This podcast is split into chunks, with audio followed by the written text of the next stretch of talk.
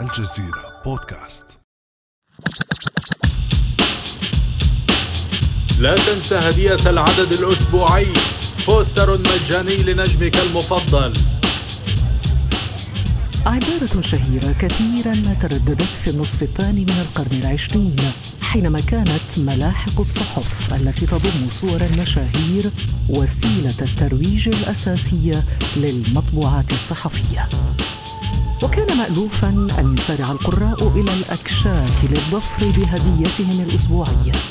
فمنهم من يحتفظ بها في ألبومات ومنهم من يحاول إيجاد مكان لها على جدران غرفته المزدحمة أصلا بصور المشاهير. أما اليوم فقد تغير المشهد تماما. لم يعد الجمهور يكتفي بصور المشاهير الصامتة للاقتداء بإطلالتهم والتأثر بهم بل أصبح متاحا التواصل مع المشاهير والتفاعل معهم بل ومشاركتهم أيضا أدق تفاصيل حياتهم عبر منصات التواصل الاجتماعي. والأهم من ذلك أن هذه المنصات لا تقتصر على المشاهير بل تحولت إلى منبر تفاعلي متاح للجميع. وإلى خريطة جديدة للتاثير يقودها من صاروا يعرفون بالمؤثرين الجدد. من هم المؤثرون الجدد أو ال influencers؟ كيف يؤثرون؟ وفي من يؤثرون؟ وما علاقتهم بالتسويق وبعالم ال business والعلامات التجارية؟ بعد أمس من الجزيرة بودكاست أنا خديجة بن قنة.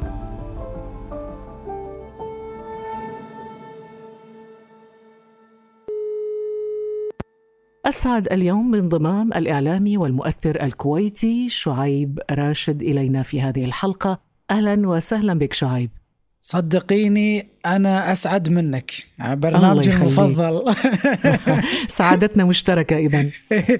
أنا كل يوم أسمعك في السيارة. الآن خلاص. أنا راح أسمع عندك أي ملاحظات على الأداء؟ ماكو ملاحظات أنتم عندكم علي ملاحظات أنا حاضر. تسلم. طبعا شعيب أنت.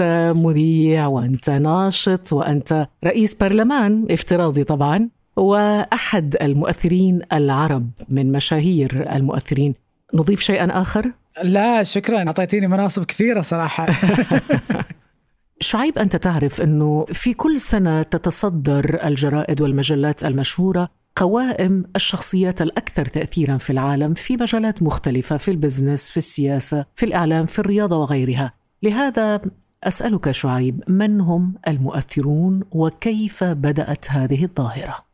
في الحقيقة هناك فرق بين مؤثر وبين مشهور. يعني المؤثر هذا آه، وصف ينطبق على كل شخص في الدنيا بكل الاتجاهات وبكل أنواع التأثير.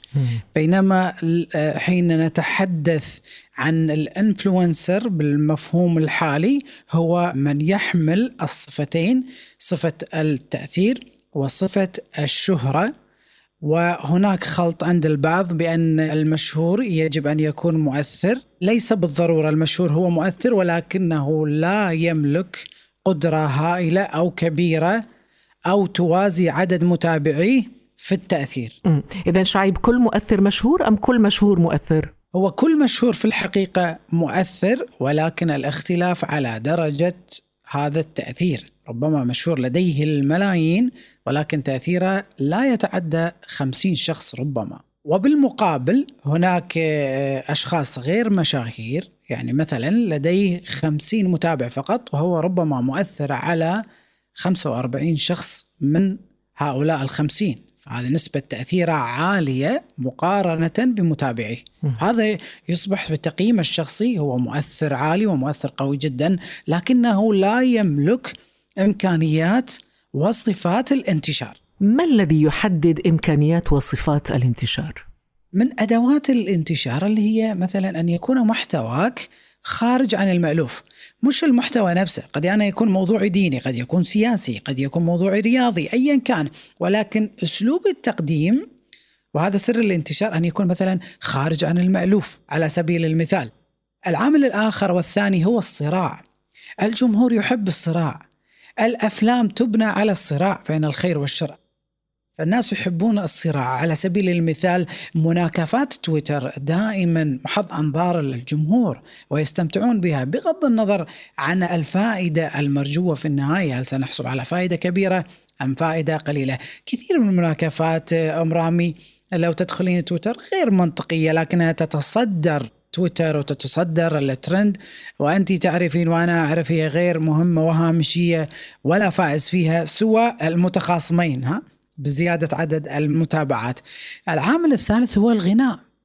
الناس تحب الغناء يعني علينا أن نغني لا لا لا, لا, لا نغني وبالاحرى الغناء في تويتر هو كذلك حينما يعني يكتب الكلام بطريقة جميلة ولكن لا فائدة منها. تجدين أحيانا تغريدات تأخذ آلاف إعادة التغريد واللايكس ولكن الحين تقرأينها عادية يعني لا إضافة جديدة يعني. لكن هو رص الكلام وصف الكلام بهذا الفن كأنه غناء. أيضا هناك عامل المشاهد الناس تحب المشاهد تلك التي يعني تتابع وأنت مبسوط. كذلك عامل الكوميديا. يعني المحتوى إذا كان كوميدي يضحك. هذه كلها في الغالب مرتبطة في الاستمتاع. ولكن هنا سنسقط أو نقع في مشكلة شعيب وهي انه المؤثر سينساق وراء ما يريده الجمهور بدل أن يساهم في صناعة رأي عام هادف. أليس كذلك؟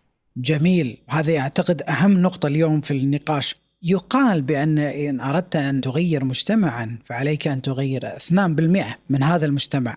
ويقول الدكتور طارق سويدان هذه الاثنان بالمئة يعني الشخصيات المميزة في المجتمع إما قادة وإما مبدعين وربما ما في شخص واحد تجد الاثنين. هناك شخص مبدع في شبكات التواصل تعامل بالعوامل الخمسة سالفة الذكر أو واحدة منها أو اثنين منها أو جميعهم وانتشر.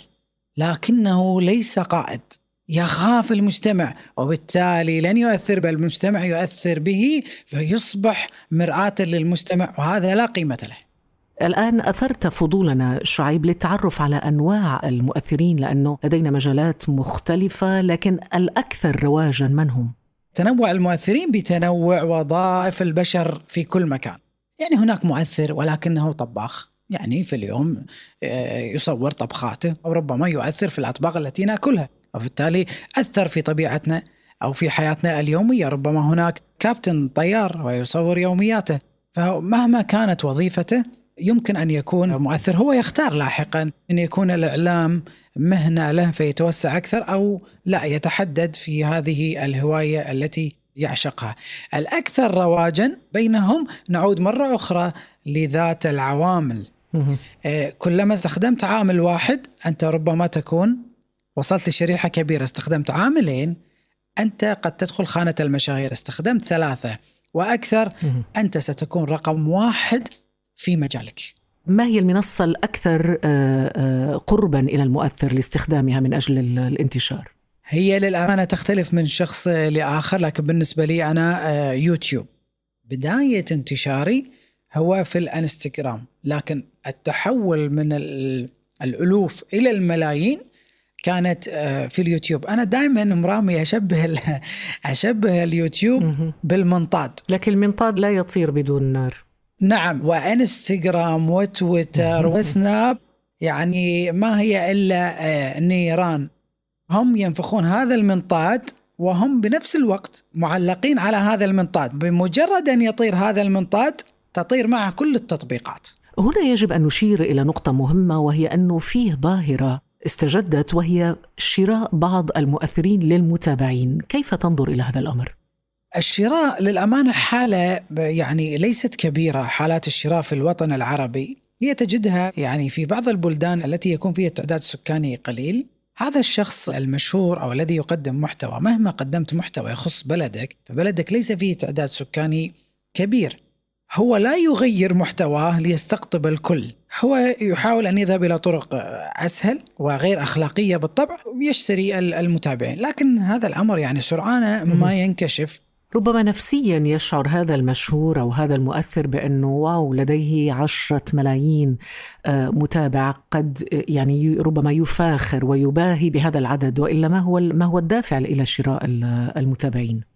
هذا أم رامي لدينا مقولة جديدة بدأت يعني تخرج علينا في الخليج خلينا نتكلم. خصوصا أن بداية الانستغرام قوته كانت في في الكويت عندنا. قبل كنا نقول أن تقييم الناس بناء على هذا ولد فلان وهذا ولد علان ونقصد فيه العائلة أو الصدفة البيولوجية التي قررت أن يكون هو ابن فلان. تمام؟ بعدين يقول تغير الزمن وبدأنا نقول آه هذا ولد فلوس هذا مو ولد فلوس. تمام؟ ثم انتقلنا إلى المرحلة الجديدة. هذا ولد المتابعين ولا مو ولد المتابعين؟ يعني عنده عنده متابعين ولا ما عنده متابعين؟ صار هذا التقييم. وصارت جزء من المكانه الاجتماعية.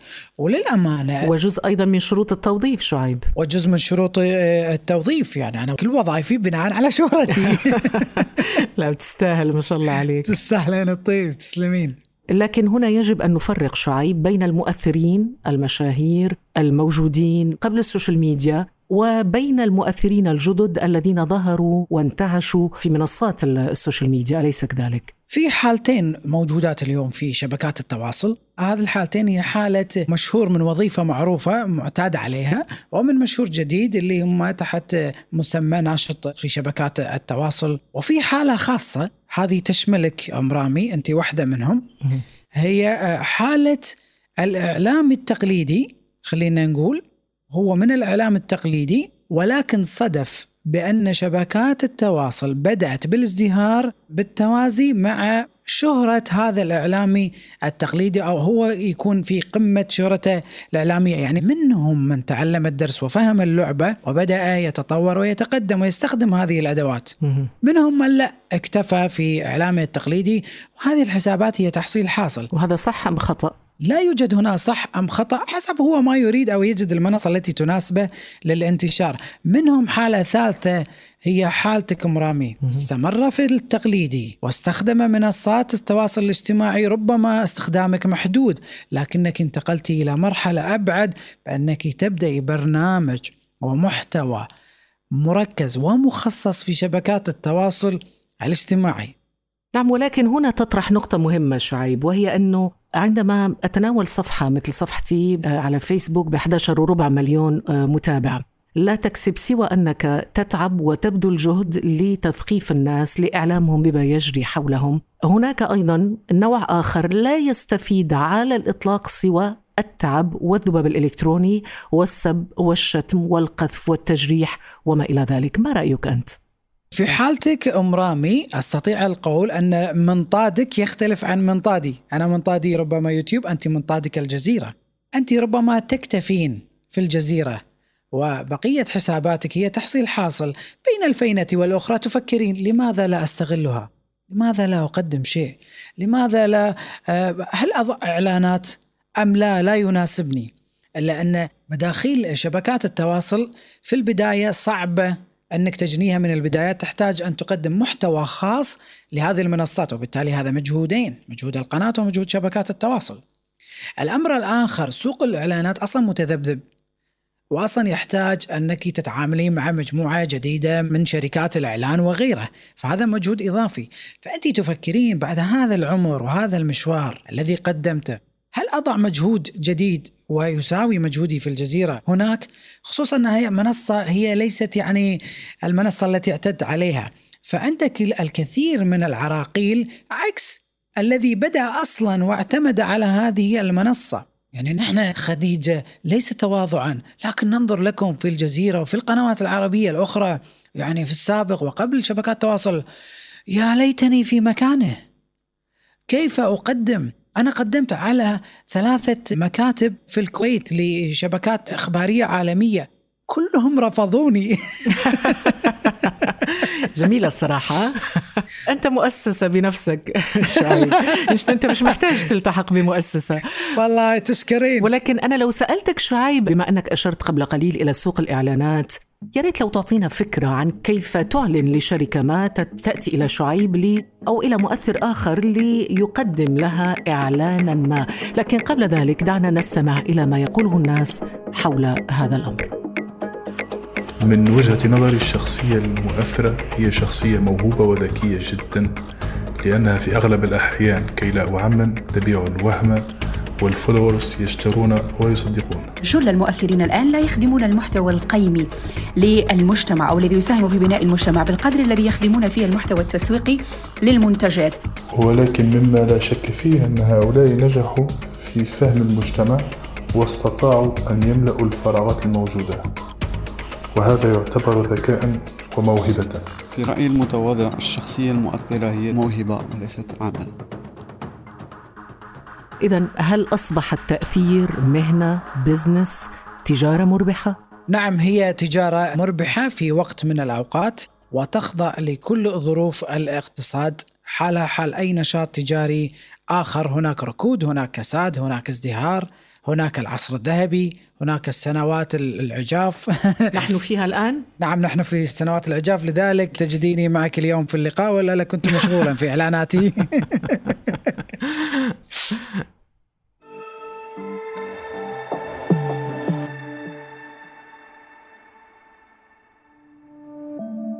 ابدأ بالاستماع الآن ولا تنسى تفعيل زر الاشتراك الموجود في تطبيقك لتصلك حلقاتنا اليومية فور صدورها.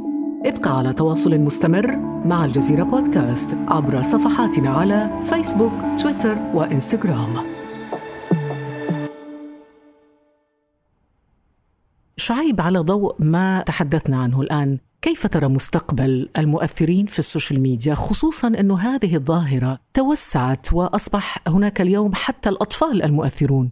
كيف ترى مستقبلها أنت؟ هذه الظاهرة لن تستمر إلا في حالة زواج ما بين الإعلام التقليدي ومشاهير أو خلينا نقول مواليد شبكات التواصل الاجتماعي.